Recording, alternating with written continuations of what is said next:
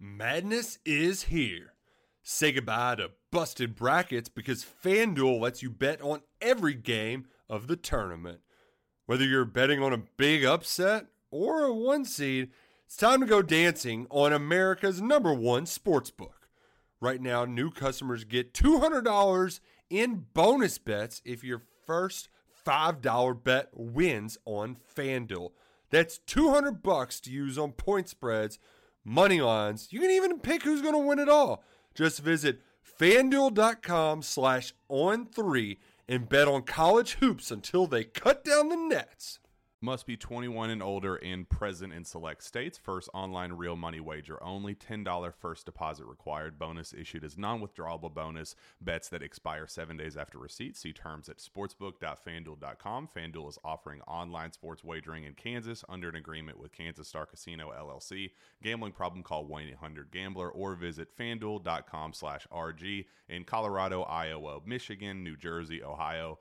Pennsylvania, Illinois, Kentucky, Tennessee, Virginia, and Vermont. Call 1 800 Next Step or text Next Step to 53342 in Arizona 1 888 789 7777 or visit ccpg.org slash chat in Connecticut 1 800 9 with it in Indiana 1 800 522 4700 or visit ksgamblinghelp com in Kansas, 1 770 STOP in Louisiana. Visit mdgamblinghelp.org in Maryland. Visit 1 800 gambler.net in West Virginia or call 1 800 522 4700 in Wyoming. Hope is here. Visit gamblinghelplinema.org or call 800 327 5050 for 24 7 support in Massachusetts or call 1 877 8 HOPE NY or text Hope NY in New York.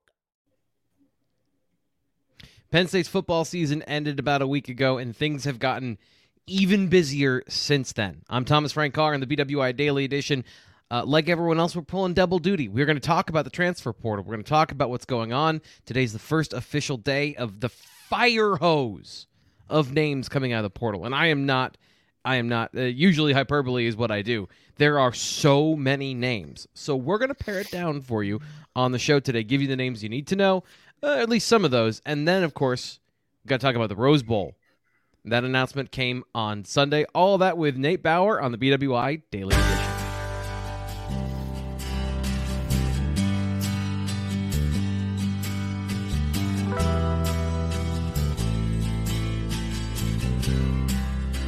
Nate, I can see off camera, is confused by the sound that I'm playing right now. This is my predetermined Southern California Rose Bowl music from the uh, from the bowl selection show we did on Wednesday, where we previewed the number one team we previewed were the Utah Utes. By the way, happy holidays, Nate. How are you doing? Are you trying to decide where to start? Yeah, I with, don't know where to with go all with the this. things going on. I, don't- I don't know where to go with this. What, how do I how do I address this? What's what's happening Oh. here? well, form form a uh, uh, uh, to do list in your mind of what is causing you the most. Well, I just Just- I don't know if that's is that Southern California music. Like if you wanted to play like a Beach Boys knockoff, right? Like a royalty freeze, like ah, you know, So- so close you were. Anyway. Uh, so it's the best I could do given the circumstances. It's called Southern California. So Oh, when. I put Alright. it, when I put yeah, you in, searched for it.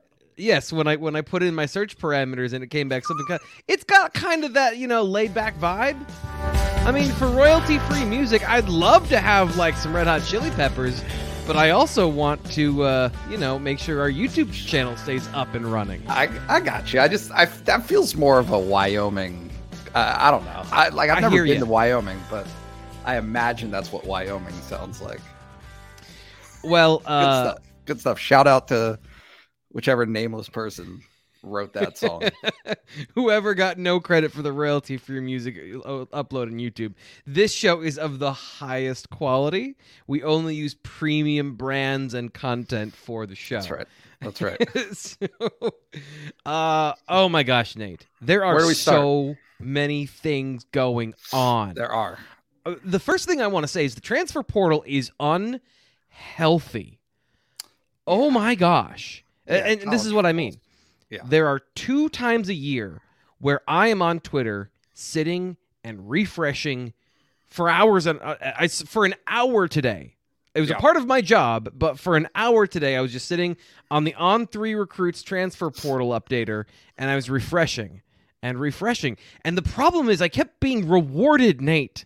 There were more names every four minutes today. Yeah. Um, so it's crazy. It's just a crazy start to the transfer portal season.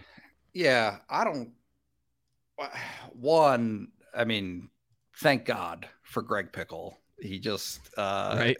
his his eyes were like the clockwork orange, just glued to it all day today, and so I was able to concentrate on doing some other things. Um, but I will say this: the uh, one guy that I got a text from Sean Fitz to check out was Khyree Jackson, the cornerback out of Alabama, who went into the transfer portal for the second time. He actually entered last week. Uh, this is again from Alabama, and you know, let's be honest about this. Penn State offers Alabama cornerback is as robust and ripe for viewing pleasure Right. as you can possibly have in this business. Uh, so I did I did write up something about that, but yeah, I mean it's just you know it feels to me like there's and James Franklin talks about this. There are two things going on, right? You have some people entering the transfer portal to actually see who bites, to see what's out there. Yeah. Uh, and then you have other people who enter the transfer portal who say they are entering the transfer portal, and technically they are entering the transfer portal, but they already know where they're going. Like they already Yeah. like the, some of the, the the highest quality, most attractive type prospects. I mean, it's it's just it's a done deal already, and so Yeah. there's a little bit of chasing your tail when it's like, oh well, you know, maybe maybe Penn State's interested, or maybe maybe right, but like the reality is it's already done in a lot of these Yeah. cases. So Here's a very- great example. Um, Yeah. I don't I don't remember exactly when he went in the transfer portal, but it had to be in the last two days of making the announcement that he's going to put his name in the transfer portal, and then on day one, Phil Jurkovec found his uh, home at Pitt. I, I, you Yeah. know, it, this is what I'm saying. It's exactly like yeah, the they're not NFL making free agency because there there used to be the whole legal tampering period, right? And uh, it- or suddenly at 4 p.m. on whatever the New Year day of the the league calendar is, sometime in March, it'd be suddenly you would have all these guaranteed deals, all these locked up deals that were signed, and it was like there's no possible way for that to have happened in 45 seconds. So they Yeah. put in a legal tampering bit. Like it's just gonna be the same thing with the transfer portal. Right. That it's just Oh, I- it's the I mean, same for sure. process. yeah these things i mean these conversations have been going on since for a long time right like back channels i I mean it's it anyway it doesn't matter uh kenneth coral we are live just fyi somebody asked i thought i would answer Ah, yes. Yeah, for those who Tap don't it. know, uh, This is it. Kenneth, uh, today is live. Uh, we go live every Monday, and we're working on um, going live more often here on YouTube.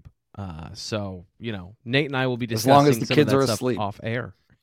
kids have to be We need to asleep if they're awake we need to get the um, we need to get the the uh, mailbag show back up and running in the off season. So I think that's going to be a priority Yeah. here uh, in the next couple of weeks. But yeah, thank you for dra- drawing my attention, by the way, to the chat and all the people in there, like Jason, who's in every single day, every single show, whether it's live or whether it's uh, uh, recorded. He's reminding people to hit the like button. And Jason, thank you so much for your service. Thank you Thanks, so much Jason. for helping us out in the uh, in the chat. And if you are watching this, please hit the like button. I I see you. I see you whether you're commenting or not.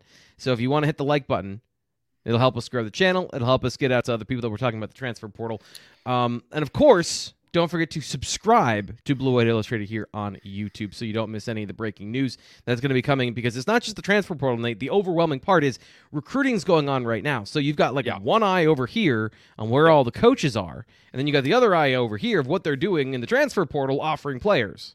yeah and the funny the funny part is is my eye the plural are on neither of those things Right? like i'm i am obsessed and you know people can like it or not but I I am very much watching player retention right like that that is the Right. third wheel here that just doesn't in my mind get quite enough attention is They are yes, like James Franklin had his press conference to for the Rose Bowl announcement last night. I know we're going to get into it later.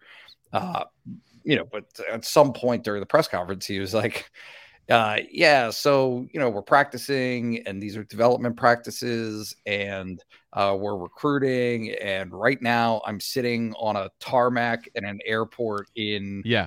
Kansas, I believe it was. You know, it's like Yeah.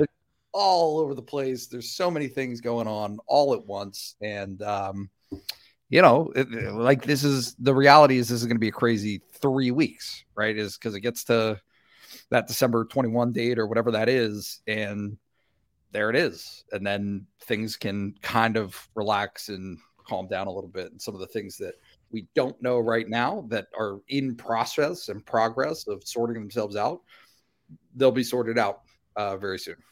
Yeah, but that's the part too that I think is really interesting because you mentioned player retention, and those are the battles going on behind the scenes that we're not seeing. That we, unless you, unless they're declaring for the po- the portal, you don't get really get to see all the things that you've talked about routinely, and that uh, coaches across America have talked about of players entering the portal with deals in hand, essentially going Mhm. to other uh, places.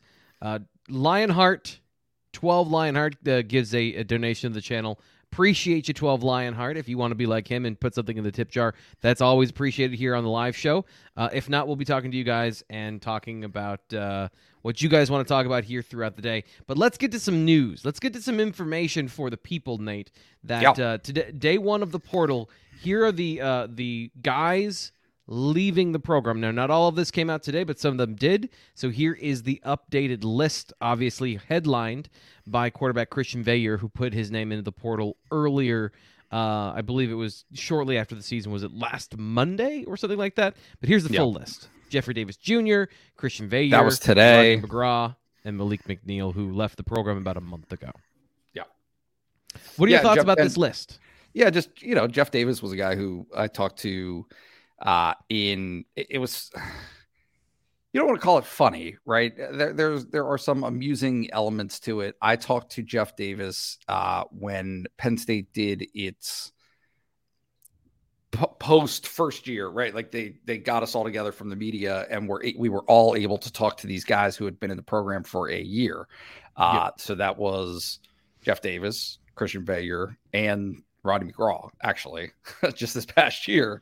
Uh, and so we were able to talk to all of those guys. But Jeff Davis, in particular, was, you know, was kind of a, a hey, the, the, the tenor of the conversation that I had with him was, wow, this is all very new. This is a lot.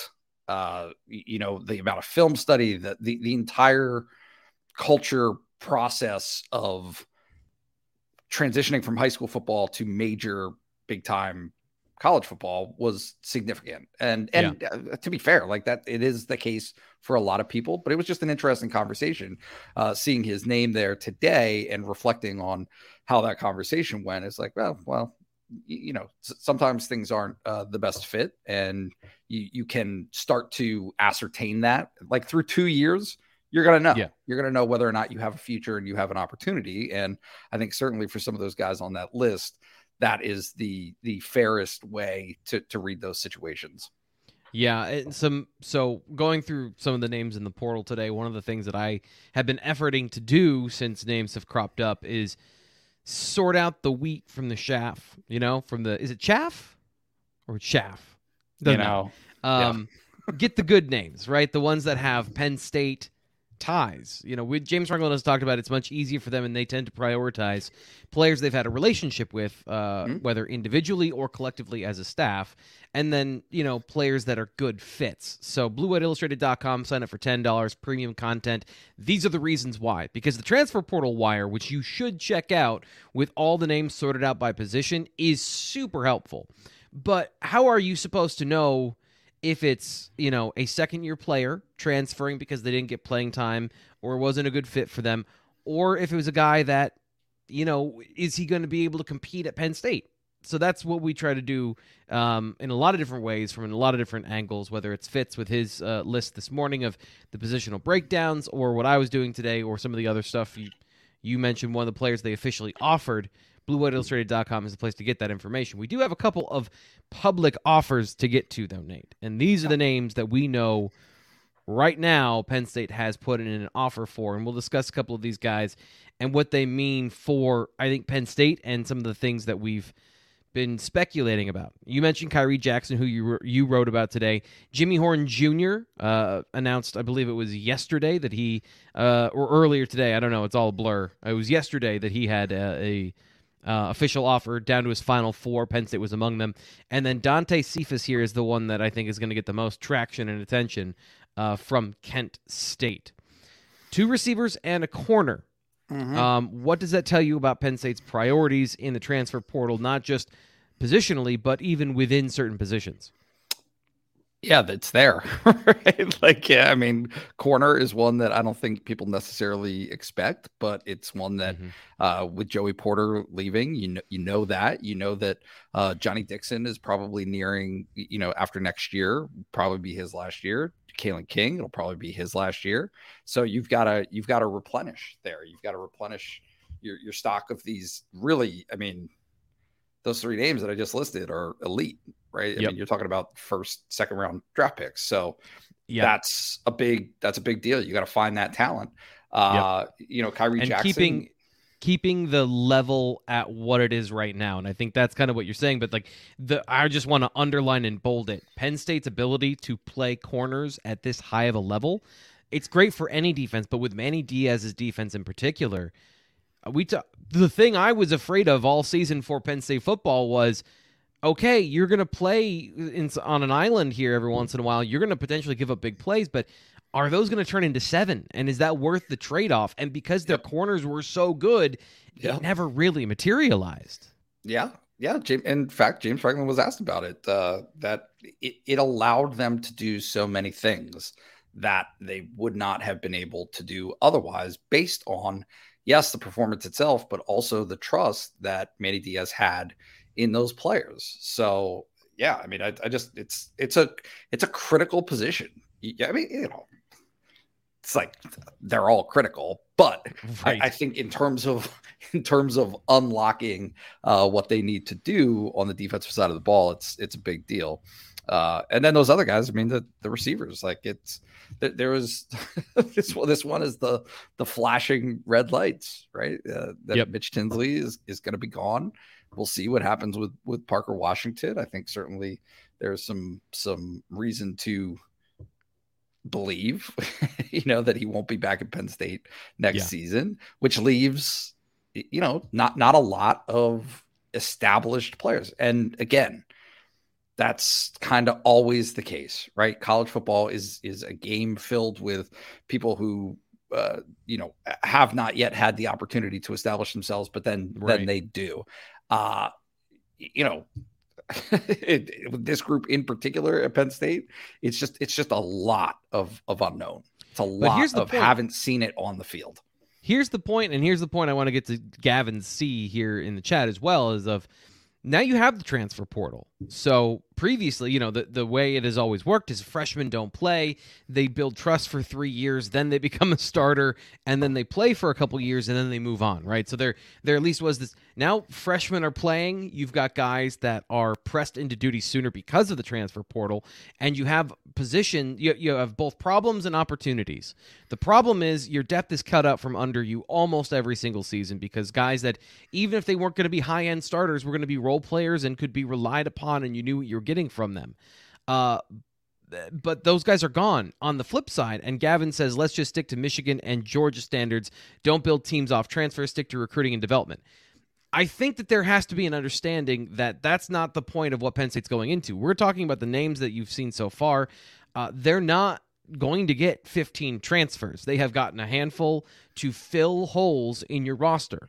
This is the college equivalent of of NFL free agency. And if you can go find a veteran to step in in the slot if Parker Washington moves on, Jimmy Horn Jr. is a slot receiver um, with a lot of speed.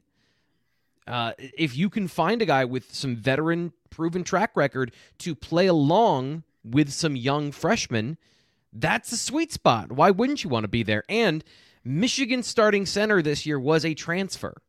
Yep. So, you know, Michigan and Georgia also court transfers. It's not about, you know, this is the proverbial reloading. This is the opportunity to to make up on a miss in a recruiting class. It's the opportunity to fill a need. All those things are are, you know, clichés, but they're also true. And and every every smart program is going to identify talented players to gain them and and put them on the roster no matter what school they're from. Yeah, I think it's I think it there's a lot of things involved in this, right? It's uh, you you do not want to bring in so many transfers that it upends the tone and culture of your locker room. Like you like it's just it's just too much what if uh, when you do that. But if you can pick and choose, and, and uh, is there any question about their track record at this point for for Penn State? I mean, you you, you are literally looking at so many influential, uh, yeah, good players that have come from the transfer portal over the last two or three years. Uh, right? I mean, I, I just Penn State will will it'll be a, a, similar thing, I think, this year where uh, you know maybe instead of one receiver, it's two. Uh, yeah, but a, a lot of yeah. those other positions that you're looking at, I mean, it's going to be hey, uh, identify the best fit uh, the, the highest quality player that you can find in that group and make a connection there and go for it you know and yeah. and maybe maybe you're going to have some other situations. Look it's not like it's not like penn state um, wasn't identifying linebackers at this time last year to pull it right. right? And it didn't happen but they were still trying uh, they were trying for quarterbacks two years ago. That didn't happen. Uh, right? So there's there, there are just different uh, considerations that have to be made, um, you know, for for Penn State and the parties at hand to to make the right fit uh, and decide whether or not that's something they want to pursue. So this is uh, you make a, a great point about fit at the end. Um, this is something I've been thinking about, and and a part of the conversation that I think is I never know. You never know if it is or isn't uh, something that they'd be interested in or that is a part of the equation. But uh, immediately when I look at this and I see Khyree Jackson is six foot three, Joey Porter Jr. is a long corner. That size, they don't really have guys right now that have that length on the roster. They have a lot of guys that are you know, in that 5'11 to 6 foot range. And if they want to have a boundary corner, you know, one of those guys that is in that mold of Joey Porter Jr., they're going after uh, in recruiting Daniel Harris, a 6 foot 2 corner with great wingspan, Khyree Jackson. So clearly, uh, you know, they're good football players. Let's start with that of uh, you know a top 50 or top 100 recruit in the nation and of course a guy that has been uh, in football since as this is saying here Nate 2017 Oh. Is that accurate? I don't. I don't know. I mean, I think 2000. He he had two years at JUCO, and then okay. I mean, my, my you know, looking at this guy, my uh, uh, hesitation is. I mean, he was basically suspended from Alabama football in the last mm-hmm. week and a half of the season. And so to me that raises a little bit of a red flag that I'm not sure. And it was it was without explanation from Nick Saban, but when you've got a guy who started one of the first 3 games at corner and then really did not play on the defensive side of the ball the rest of the season, he was special teams only. Like mm-hmm the the trajectory for his career at Alabama was on a pretty marked down. Like it wasn't. Yeah. It wasn't yeah. going up, and so that doesn't that doesn't necessarily uh, align for me with how uh, the, the the types of players that Penn State has been able to land previously. Right. If you're right. looking at Arnold Ebiketie, Mitchell Tinsley, it's guys who were were solid studs at a lower level who, who had yeah. established themselves and were looking for that opportunity. This uh, he doesn't seem to fit that mold. Yeah, and I, agree. Uh, and I thought it was an interesting fit as well. But that's where I go back to then, you know, positional fit and within the yeah, position, even though you're bringing in Elliot Washington and you're bringing in some talented football players in this class as well in recruiting, um, you know, th- if there are other factors that they're looking for, uh, that that to me is something that kind of another piece of this puzzle. Another cool thing about the transfer portal and On3 in the On3 database in the player profiles, if they're in the transfer portal, they'll give you the percentages just like it's recruiting because this is basically recruiting again. So another great reason. He's from Maryland. The, yep. local local tie as well. So all that information, and you can see where they were in their recruiting classes previously. So you know, Khyree Jackson, obviously a talented player. You can see here, two four seven and ESPN had him as the number one corner in the nation back in whatever year it was, whether it was 2017, 2018. Um, but yeah, all the resources for you at On Three if you want to check that out. Hello, it is Ryan, and we could all use an extra bright spot in our day, couldn't we? Just to make up for things like sitting in traffic, doing the dishes, counting your steps, you know, all the mundane stuff. That is why I'm such a big fan of Chumba Casino. Chumba Casino has all your favorite social casino style games that you can play for free anytime, anywhere with daily bonuses. That should brighten your day a little. Actually, a lot. So sign up now at chumbacasino.com. That's chumbacasino.com. No purchase necessary. VGW Group. Void were prohibited by law. See terms and conditions. 18 plus. Uh, here are the let's get to the positions that we think are important. We've mentioned two of them. Those aren't the only two that are going into the portal and what Penn State's looking for. So here are our top uh, needs in the transfer portal. We mentioned wide receiver. Um, how you know, ten seconds here, receiver. It, you're you're thinking two receivers in the portal because you're pretty confident Parker Washington. That feels like it's moving on. I, I don't. I don't know. At least one. At least Yeah. one. I mean, you know, like it, uh, how, how aggressive do you want to be? I mean, my my uh, sense of it on the front end of things, even before this season, was just like an aggressive, an aggressive uh, approach, right? Yeah. Because you could see, you could see some of the guys that uh, may or may not pan out, but there there is an element that I don't think gets talked about enough of. Uh, yes, everyone has a different journey and a different tra- trajectory. But if you're three years in and you haven't been able to demonstrate that you're of the caliber that's needed and you don't seem to be improving upon whatever level it is that you're at if you've plateaued that becomes that becomes problematic and an indicator of Yeah. what's likely to to happen in the future So, for those of you listening here on the podcast version, first off, thank you so much for being uh, so awesome and downloading so regularly and having such a great audience. Um, happy holidays to you. Thank you. Happy holidays to people watching on YouTube as well. But talking to the people on the podcast today, uh, not all these niceties are for you here on the YouTube channel. Also, want to let you know that what we put up there on uh, the the screen was receiver, defensive tackle, running back, and cornerback. So now everyone's on the same page. Um, we talked about corner and receiver. Defensive tackle, another one of those very specific needs of who's the next PJ Mustipher. You mentioned some of those things, talking about guys moving on, not fitting, not developing. That's a hit to me, and I think that's pretty clear that that's another big need for Penn State football is somebody to command that that defensive tackle position, that one technique as a run stuffer. How difficult is that one going to be?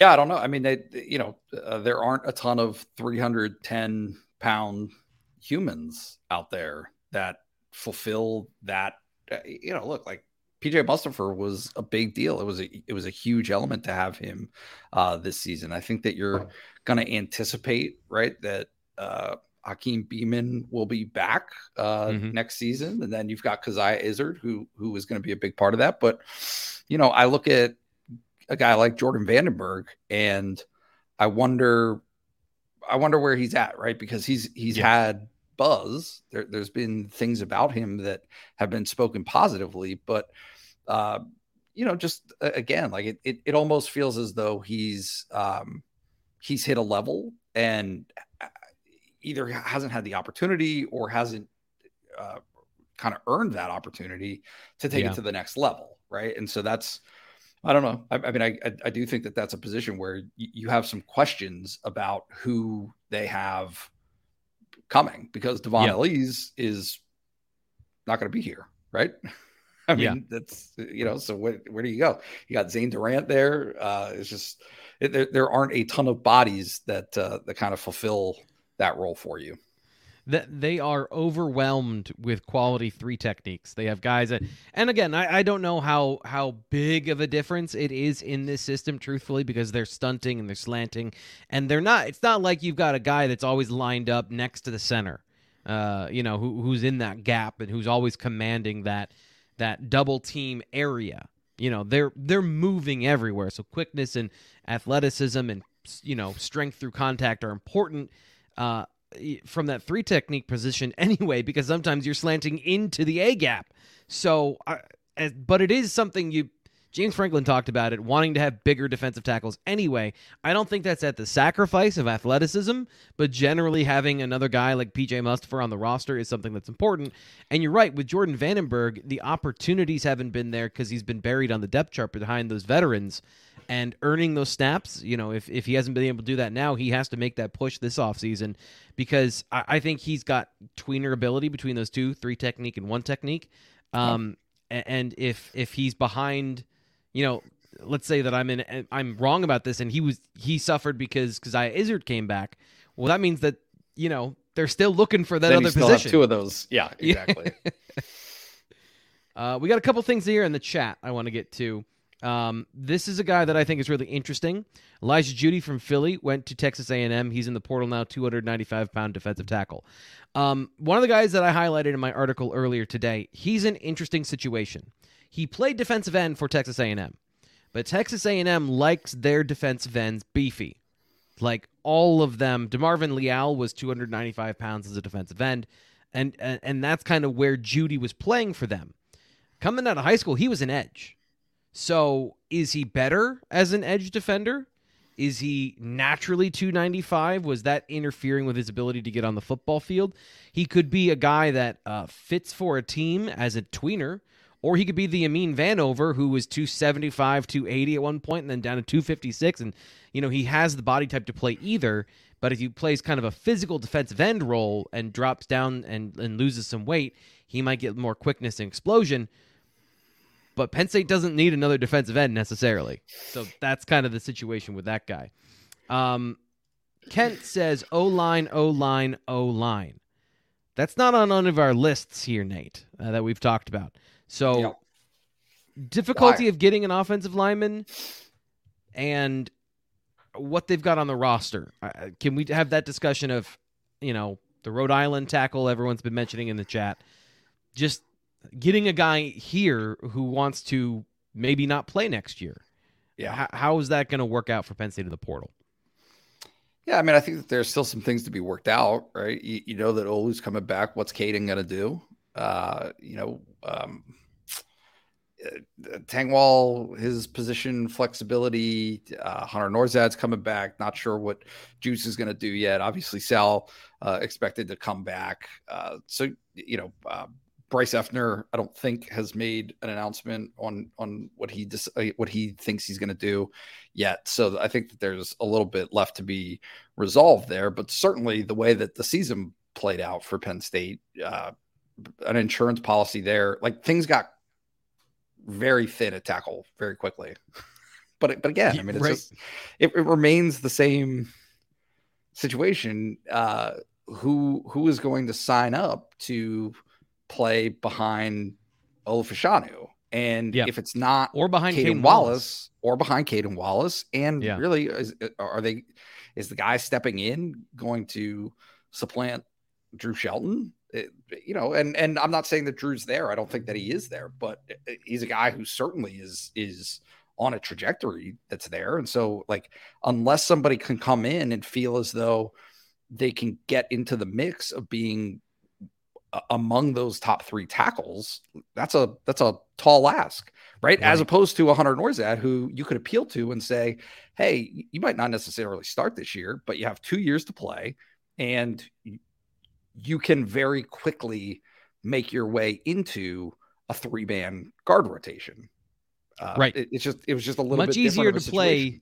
You can play four people at three positions on the inside more than you can play two at uh really just Three at- two at one at right tackle because you're not you're not moving your left tackle out of that position unless you have serious problems. So really the le- the right tackle is the only place you're going to rotate at that point. Yes.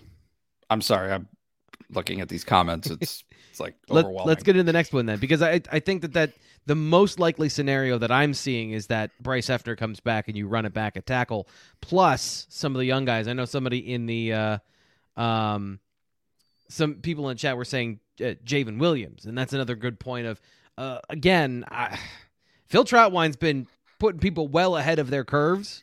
But that's a tall ask. Yeah, super athletic guy. Um, you know, and you want to let him. The whole point is not to be in a position where Drew Shelton is playing half the season. The point is that J'ven Williams should be able to redshirt and work on all those things and come out as a much more polished product before you see him. The point is always get rid of the warts before football before fans see all of that stuff. It's just not always a reality. it's it's it's high. So much of high school at that level is just being physically so much better than the opponents that you're facing. Like you have to learn how to be an offensive lineman. Like Yep. that's a process. like Yep. most of these guys don't know how to play offensive line. Like they don't, you know, they just they don't have asked to any do- idea what those techniques are. You're supposed to do very specific things that your coach teaches you to do. And those in high school are are are more condensed. Most guys aren't coming out with a large toolbox of skills, which is why I was so crazy about Landon Tengwall is because I saw him do a bunch of different things on film and do it pretty well. Um, you know, guys like J'ven are athletically phenomenal and and in the things he's asked to do, which by the way, he's asked to play two guard positions and tackle throughout his, his career at why uh, Wyomissing. Uh, he does those things incredibly well. His technique in those things is great, but he's not asked to pass protect a whole lot. The same was true true of Drew Shelton, and uh, and that's where I'm saying like Phil Trautwein's putting these guys way ahead of schedule, and and J, uh, J'ven's a smart guy. You know, I'm not going to take it out of the, the the realm of possibility, but you don't you don't want to be putting high school, you know, newly minted college offensive linemen in a position where they can fail more than they succeed. yeah, you're not you're not counting on it. Like, Yeah. if, you're, if you're counting on it, you're doing it wrong. Like that's not eh, like sometimes you could be surprised. I mean, there's lots of surprises, right? Abdul Kapar, Kar- nobody knew that Abdul was going to do what he did this year. Now there were hints. There there were some levels of expectation that he could be a guy who could play, but like this, no, you, you you just don't know. And so if that's if that's what you're counting on, uh, you know, you set yourself up for potential disappointment there. Uh, sorry, I was distracted. I was uh, checking. I know the comments. It's unbelievable. No, uh, that that has been so. I'm going to get to Lambda's, Lambda's comment that I've had up here for a while. Um, but I was checking the the Twitter to see if there are any more uh, any more entries in the transfer portal because I need to feed my addiction. Uh, it it got Nate, like, it uh, got bad today. Like I got a it's like, headache uh, from staring at screens all day. it's like a uh, uh, slot machine. You're just like, uh, is it sad to tell you that I wouldn't? I don't know that reference because I've never I've never actually gambled in my life. hey, good for you. That's not true. That's great. That, that's not true. For my buddy's birthday, I went to the casino in Pittsburgh with sixty dollars. Did you leave with sixty dollars? I I definitely did not. I did not. That was Yeah. not an that was not an expectation. Uh, but yeah, I was staring at screens all day and like I just bugging out. Like you know when you're scrolling and you you're you've stopped paying attention to what you're seeing. That that's what I was doing today, and I actually got like a headache. It was kind of annoying because I've been staring at a screen all season long, and suddenly looking down at my laptop today, I get a headache. But the good news is I had a little helper uh, to get the headache to go away. And that I got from our friends over at Rogue Shop. See, Rogue Shop is a small batch, uh, high quality uh, cannabis farm in Wisconsin. Uh, they're the sponsor of our Monday live show, and they sent me some stuff to help me out in these situations where you're working too hard and you're staring at a screen. And this is not even a work thing. Like, if you just are somebody that comes home from work, sits on the couch, and scrolls, you probably have tension in your body that you didn't realize.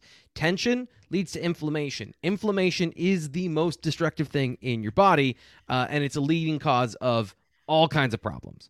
So I actually have it with me here. I had a headache. I took a little bit of this. This is the uh, CBD tincture, um, and it's it helps by reducing inflammation. So all of the uh, irritated ocular nerves and everything they all calmed down. Had a little water. Had uh, the strawberry, by the way, uh, sugar-free strawberry, and they're gluten-free, so they're safe for my household. Uh, the CBD tincture, you put a little bit on your tongue, you let it absorb, and then it gets in and it reduces the inflammation throughout your body. So it's not just targeting one area. It's not like a. They do have uh, lotions and some rub-on stuff if you want to target a specific area. But if you want some whole body treatment, the CBD tincture is great. I've talked about the Delta Nine gummies all season long. When I need to sleep and I haven't been able to sleep, I use those to make sure I get there. So use the promo code BWI. I, I've been just telling you. I keep forgetting to, this part. Use the promo code BWI. This is very important to us for 10% off and it also lets them know you came from the daily edition and you came from uh from Blue White Illustrated. So make sure you go to rogueshop.com, R O G U E shop.com. Use promo code BWI for 10% off. Um, we let's get back to Lambda because he was asking about Dont'e Thornton. That's the one that I think that one of the biggest prizes in the transfer portal for uh, for Nittany Lions fans. Um, speed, Nate. At this point, I don't think I care, but Penn State needs to get speed in the portal at receiver, and I think that you know that's one of those things that Thornton would check off the list at six five, no less. Is uh, so we're saying Omari Evans doesn't have it? No, I'm not saying that Omari Evans doesn't have it, but it kind of comes back to the same conversation about uh, young players and and proving yourself and reloading. So you you have two guys coming back that have enough snaps. I think that you would say you have a baseline understanding of who, they are, or you know who they are. In Keandre Lambert Smith and uh, Harrison Wallace. Um, Omari Evans didn't. I know he was on the field, but I don't feel like he produced a whole lot last year where I have a good, strong understanding of outside of speed what he brings to the table yet. I mean, He is still very much in development, and I think it, more than anything was pressed into duty a little bit because they needed that speed. So if you can get a vet again, reloading so that you have the opportunity to reach the Big Ten championship game, and all of those things that Penn State football fan uh, that they want is and and realizing the the high highs of Drew Allar. I, I do think you need to find more speed for this roster. Yeah, and uh, certainly it would seem to be an enticing uh, proposition, right?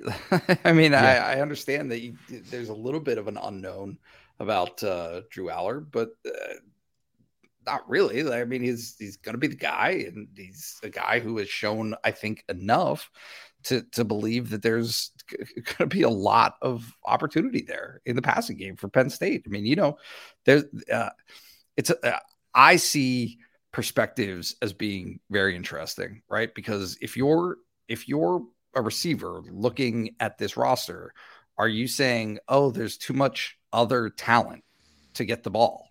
Right, like there's Right. too much. Nick Singleton, Kaytron Allen, the, the tight ends that they have. Um, Right. Is that is that too much to that it's going to take away from you? Probably not, right? Like I mean, uh, uh, Keanu Lambert Smith uh, does not appear to be a 70 reception kind of guy. Uh, Yeah. And then, uh, you know, the two guys that they threw the ball to the most, uh, Tinsley is has to be gone, and then we'll see with Parker Washington. There could be real opportunity there. There- like somebody's going to have to fill that role, and you would think whoever it is is going to have a great opportunity to. It's not like Drew Allar is going to be under duress all season with a, Yeah. a first round pick at, at offensive tackle coming back. So Yeah. I, I don't know. It seems to it seems to be a rosy uh, opportunity for whoever wants it, but you still got to identify those guys and bring them in. You, oh, you you set it up so well, and I'm gonna watch this fastball come over the plate, and I'm just gonna move on. Uh, it was it is Don't. a very rosy bowl of Hit a it. picture, but no, no, I, I I have to make one last point before we go on to the Rose Bowl, and that is, Hmm. I I don't know if it's wise to continue featuring tight ends as your primary receiving weapons. And I know that they were not, but they are a large focal point of the offense and formationally and all the other things of having 12 personnel out there and having your two tight ends on the football field, having them be receiving threats that get schemes and designs. I think that they are incredibly valuable, but the most valuable player in the receiving game is the wide receiver going downfield. That's why I'm um, about speed here. Is that it, your fastest tight end is a decent speed wide receiver. And, you know, until we get to the, you know, George Kittles and Gronks and everybody in the NFL, and then you have the true bizarro world matchup problems that do destroy the defense. But we're not talking about that. What what what you need is you need a guy that can catch a slant for eight yards, break one tackle in an RPO situation, and go seventy-five Yep. and and do that more than once a season.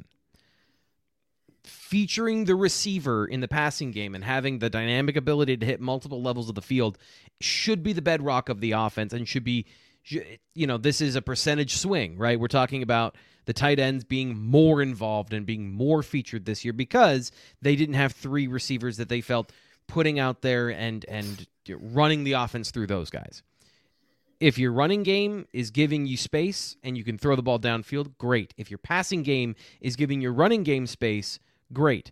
If they're both a threat, and they're only truly both a threat when you have a receiver that can challenge the the routinely challenge the deep part of the field and a quarterback, obviously. That's when you have unstoppable offenses. And 2016 maybe was the last time they had that. You know, 2017 one of the issues was they lost some of that speed. They lost some of that big playability, and things kind of they had to work through that uh, with that next group of players. So getting back to that situation, that is the golden goose. That is the ideal situation you want to be in of producing elite talented wide receivers and running backs and all that stuff. So that's my piece about receivers and, and wanting those guys on your offense. Let's get to the Rose Bowl. Let's because Penn. State Penn State's going back to one of the biggest games in college football. And Nate, um, you travel to all of the away games.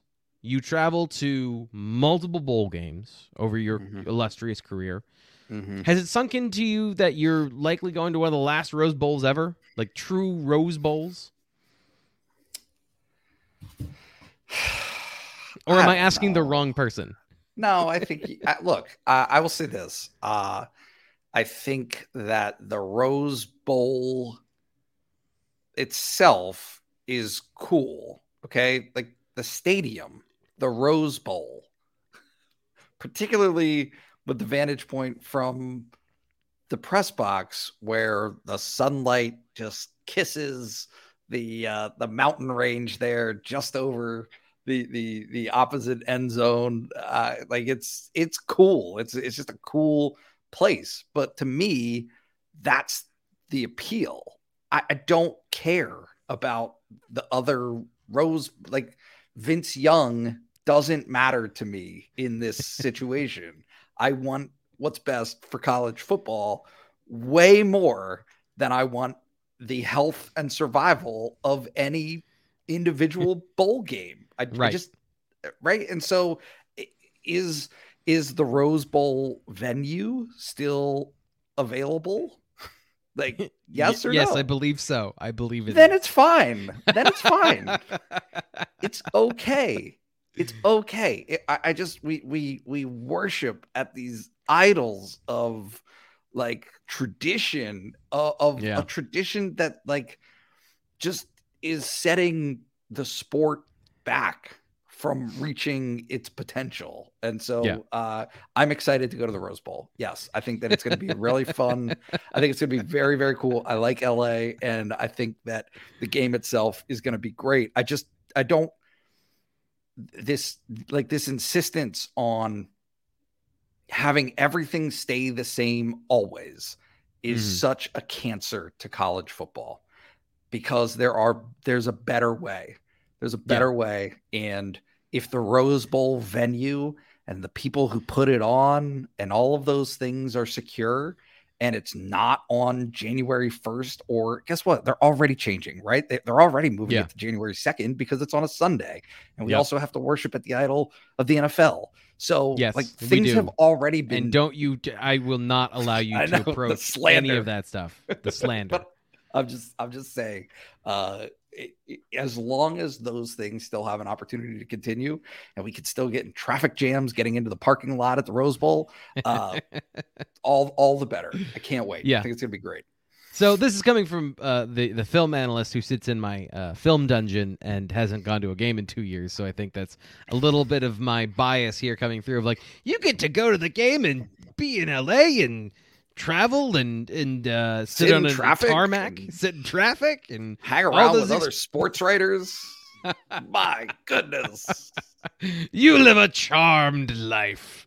Uh, but it should be a good game. You're right. Yeah, should be a good Yeah. game. I Um, go there's ahead. an opportunity there's an opportunity for Penn State to be like I understand that Utah's not a name uh Mhm. program necess- necessarily in the minds I think in terms of blue bloods but uh good Who- good team who beat a top 10 team twice this year which Penn State wasn't And able to do It's Uh, not. Uh, it's not a flash in the pan either. Like they've No, they have run the the Pac-12 the last couple of years, and I understand Yep. that that coincides with uh, USC not being good. Yeah. but they have taken it to Oregon and USC and just about any other team that they have faced over the last several seasons in these big games. So this is a very dangerous team in Utah. but lost to Oregon this year and lost to Right. UCLA. And those are the only things that really, I mean, Utah's a team that could have been in the playoff had it not stubbed its toe uh, twice. Like, I mean, obviously at Florida to start the season is not the way that you want to start, but, Right. uh, you know, those three losses, if they had been able to, uh, well, I don't know, with two losses, they weren't going to be part of it um, anyway, but I digress. Uh, it is a Right. good team, and they showed that on Friday night against Southern Cal. The the interesting thing to me, uh, Kyle Whittingham was asked last night about uh, like the kind of the trajectory of the program, and if he had thought back in 1994 that this was uh, someplace that Utah could be winning the the Pac-12 twice in a row, and I was like, 94. He's been there for that long. Yeah. like, isn't that wild? I, I Yeah. had no idea. I, I had no idea. I mean, I, he took over for head- Urban Meyer uh, after Urban Meyer left Utah and their national championship. He's been the head coach there for twenty some years. Like you know, I, I talked about this before. My my wife is a Utah alum, so I get to hear all the tea about Kyle Whittingham from her Okay. dad. We Okay. we we talk about Kyle Whittingham all the time. He is seen as uh I don't want to give him Joe Pa status, but it's close. Like by that fan base, he can do no wrong. very respected. Yeah. d- does a lot of things well, runs a, a, a good program. No, I think, I mean, and tough, right? It just, he has Yep. that uh, grittiness to him. So, yeah, it, Yeah. it'll be, it, this, like, this will be a challenge for Penn State. I mean, there's no question. Uh, and I, I, don't, I actually haven't seen the lines. Have you seen a line yet? Uh, I've I've seen varying ones on Twitter, so I don't trust them. I think one had Penn State as a two and a half point advantage, and one that had Oh, no. But I don't know that I'm right about that. I'm not the person you should be asking about the line. Zoe's in the chat, dude. This is terrible. It's Oh no! Oh no! Okay, we'll get to that. We'll get we'll get to that in a minute. She took over my last show. She was she was stumping for Utah in the last live show we did post the Michigan State game, and here she is again, showing up and telling everyone how great uh, Utah is.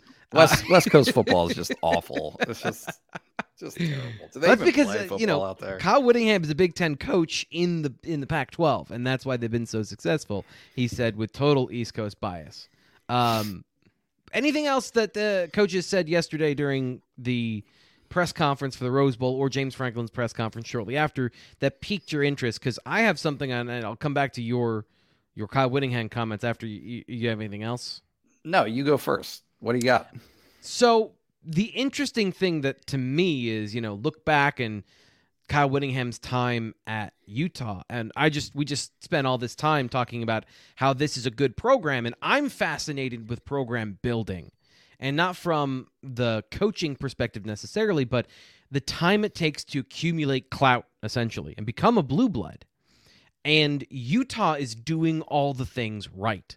They've gotten into the right conferences. They've won their games. They're consistently good. They put last year's Rose Bowl was awesome. That was such a good game. They don't really come out flat all that often, and they're going to get left in the dust, like by conference uh, contraction, because we talk about the college football playoff expanding, and maybe that's a part that will that will help. but there's a there's a ceiling here, and and I think that that to me is what I think is interesting, and you know, kind of the, some of the things that I've been wondering about a program like Utah. Of uh, you know, we see a couple on the East Coast, maybe in Florida, teams that want to get better and are investing in their infrastructure and all those things to compete. But at, at the end of the day, if you're not in a major market or you're not a major program that draws eyeballs, it doesn't like there. We've not talked about bringing Utah into the Big Ten in this Right. conversation of the Pac-12 and the Big Ten merging. It's going to be about all the other schools that aren't as good at football, which Yeah. is disappointing. That that merit. Going back to your point about the bowl games, merit doesn't mean jack. I mean, is I, I don't know. I, I'm following this probably less than most of the people in this chat. Uh, like, is UCLA a sure thing? Isn't that like up in the air now? That they, they yeah. I, my only point is, I, I- think that there's an interesting conversation to be had about people talk about media markets, Yeah. and I, I am seeing a world where that doesn't seem to matter anymore, right? Uh, Who subscribes to cable anymore? like, who, Right. Who's who's actually getting over the air television uh, at this point, or or normal cable television? And so, if Utah it pre- presents a compelling product that. Uh, I mean, I'm not saying that they're just going to waltz into a, a plum situation based on just being good, but if if the investment is there and they have the broader support of whatever community it is that you know what I mean, like I don't know what Utah's alumni base looks like. I don't know Right. what their reach is, but uh, you know, certainly it doesn't seem to me. It seems to me as though different barriers in terms of geographically. I mean, obviously with LA, uh, the LA, UC, USC, excuse me, and UCLA coming into the Big Ten, like that, it doesn't matter. It can, does your program, does your do- do your athletic programs plural fit the mold? Does your academic profile fit the mold of something that is of value to the Big Ten? Right from a TV dollar standpoint, I, I don't know. I, I don't. Yeah. I so I mean, does Oregon as like does Oregon?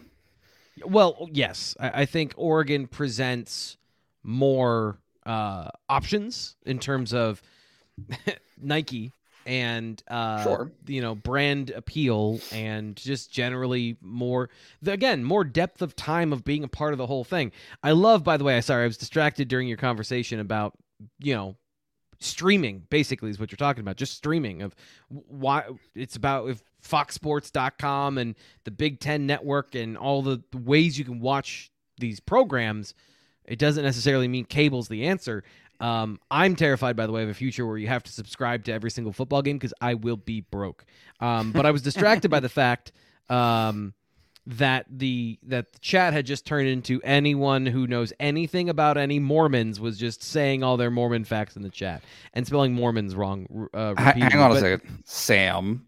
I didn't say that he took over uh, in 1994. He's been there since 1994. Yes. He was an assistant coach there back in 1994.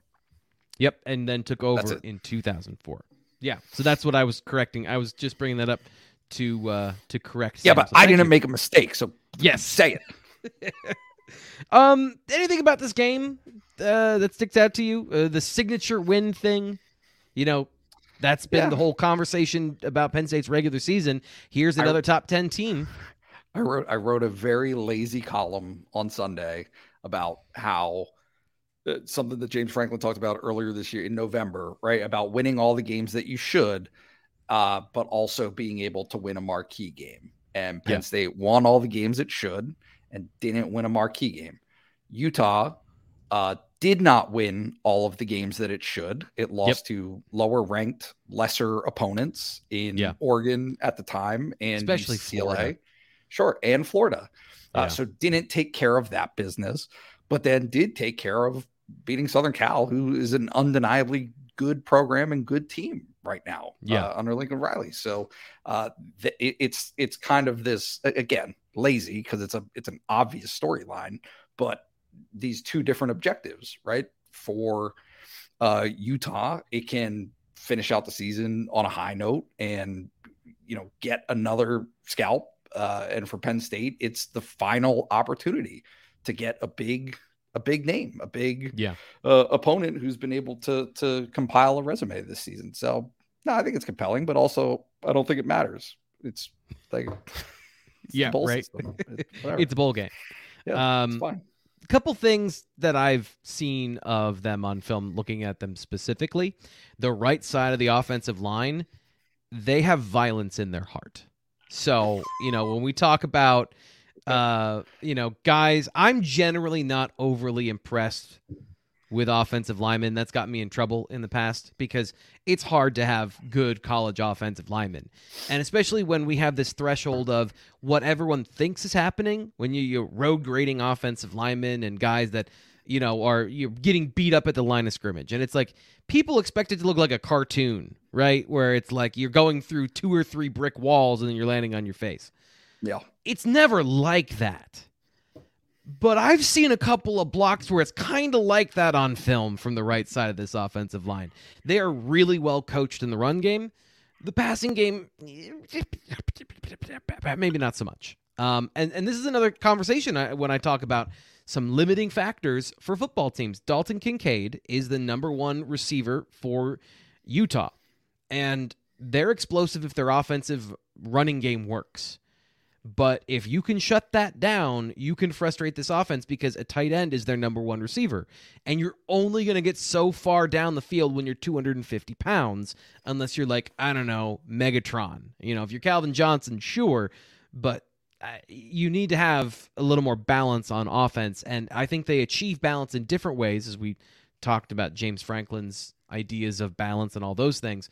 But th- this as much as we talk about like they're very good in the run game they've got three backs that they give the ball to. They have explosive runners as well so that penn state isn't the only team coming in with guys that can rip off highlight real runs but um the balance of that team is very specific where they need to estab- they need to establish the run because they need play action and they need deep shots with Cam Rising who looks like Uncle Rico. He looks like I I apologize. over that there mountain. Yeah, he looks like the guy Uncle Rico thought he was. That's actually more accurate. Of the guy that Uncle Rico thought he was as a quarterback is what Cam Rising is. Um, he's he's kind of like He's a better- Slander. he's a better Sean Clifford and Payton Thorne, where every once in a while he'll wow you with a great throw, um, and then a lot of them are are wonky. But overall, he this is a game of game managers between these 2 quarterbacks. Guys that take care of the football, they move the offense, they operate things well, but they are not going to command a uh, uh, the game necessarily. You're not winning and losing the game on the shoulders of those players. Now they have in certain situations, but uh, not not the focal point of either offense. And that's just a quick thumbnail scout on uh, this game coming up uh, for the Rose Bowl. Nate, I'm glad you left? took it. Yeah, I, I mean, I think I was three quarters of a bottle of Pinot Noir uh, in before I started watching that game on Friday night, and so I don't remember anything about it. I, I just remember uh, Urban and Kyle like really hugging each other in the post game show. That was it. They just they really liked each other. Yep. But outside of that, I yeah, no no opinion. But I do have an opinion about Matt Rhule at Nebraska. Just chiming in on the chat. Yes. It's not going to go well. It's not going to go Yeah. well. You can't you can't solve that unless you get you convince people to live in Nebraska, which is getting harder and harder to do. Well, No uh, offense. Saying. the, the whole work from home movement didn't seem to help. Although that might have a delayed effect of like I don't know, eighteen years before it really you know helps. You gotta, Are we doing Scott Wilson? I mean, he paid us for this. Oh, I'm sorry. I was uh I was already off to my outro screen. and I didn't have up the uh I didn't have up the chat. Time capsule, true or false? Joe Paterno's first bowl game as head coach at Penn State was 1923 Rose Bowl versus USC. 100 years ago, tuition was $250 at Penn State. I Scott, think true. I'm I think sure we're gonna true. go. I'm gonna we're gonna go with true. And in slander. in that 100 years, this is something that came up this weekend a lot. Penn State has never played Utah ever. Which How about two that? years ago, two years ago, not to bring up not to bring up the uh, the wife again. Two years ago, maybe even three. She she was like Zoe said to me. So what's the likelihood of Penn State playing uh, Utah ever. And I said, well, have to be in a bowl game. Sure. And that would require Utah to win the Pac 12 championship and for Penn State to win the Pac 12, the Big Ten championship or to go to the Rose Bowl. And the likelihood there is, is almost never. and then, of course, two years later, Utah goes back to back to the Rose uh, to the Rose Bowl, and Penn State somehow through the the magic of the universe. Uh, all I'm saying is that this is all my wife's fault. That that this is I- I happening mean- because of Zoe. Penn State can thank Utah for the opportunity. I mean, honestly, they they almost owe it to Utah to lose this game. I mean, am I wrong? No, I, I I kind of agree. And then it goes to the whole program building narrative of you got to make sure Utah is a valuable program so that meritocracy is saved and they are a valuable uh, program that only is built on wins. So I'm I'm kidding, Penn State fans. That's it. I'm done. yeah, that'll, we're, we're gonna get out of here before somebody gets really angry and starts throwing rocks. Um, so that'll do it for the BWI Daily Edition. The recruiting show coming up tomorrow. Subscribe wherever you get your podcasts, and of course to YouTube where you see this video. We'll talk to you tomorrow. Madness is here. Say goodbye to busted brackets because FanDuel lets you bet on every game of the tournament. Whether you're betting on a big upset or a one seed, it's time to go dancing on America's number one sportsbook. Right now, new customers get $200 in bonus bets if your first $5 bet wins on FanDuel. That's 200 bucks to use on point spreads, money lines. You can even pick who's going to win it all. Just visit fanduel.com slash on three and bet on college hoops until they cut down the nets. Must be 21 and older and present in select states. First online real money wager only. $10 first deposit required. Bonus issued as non withdrawable bonus. Bets that expire seven days after receipt. See terms at sportsbook.fanduel.com. FanDuel is offering online sports wagering in Kansas under an agreement with Kansas Star Casino LLC. Gambling problem? Call 1 800 Gambler or visit fanduel.com slash RG in Colorado, Iowa, Michigan, New Jersey, Ohio. Pennsylvania, Illinois, Kentucky, Tennessee, Virginia, and Vermont. Call 1 800 Next Step or text Next Step to 53342 in Arizona 1 888 789 7777 or visit ccpg.org slash chat in Connecticut 1 800 9 with it in Indiana 1 800 522 4700 or visit ksgamblinghelp dot com in Kansas, 1 770 stop in Louisiana. Visit mdgamblinghelp.org in Maryland. Visit 1 800 gambler.net in West Virginia or call 1 800 522 4700 in Wyoming. Hope is here. Visit gamblinghelplinema.org or call 800 327 5050 for 24 7 support in Massachusetts or call 1 877 8 HOPE NY or text Hope NY in New York.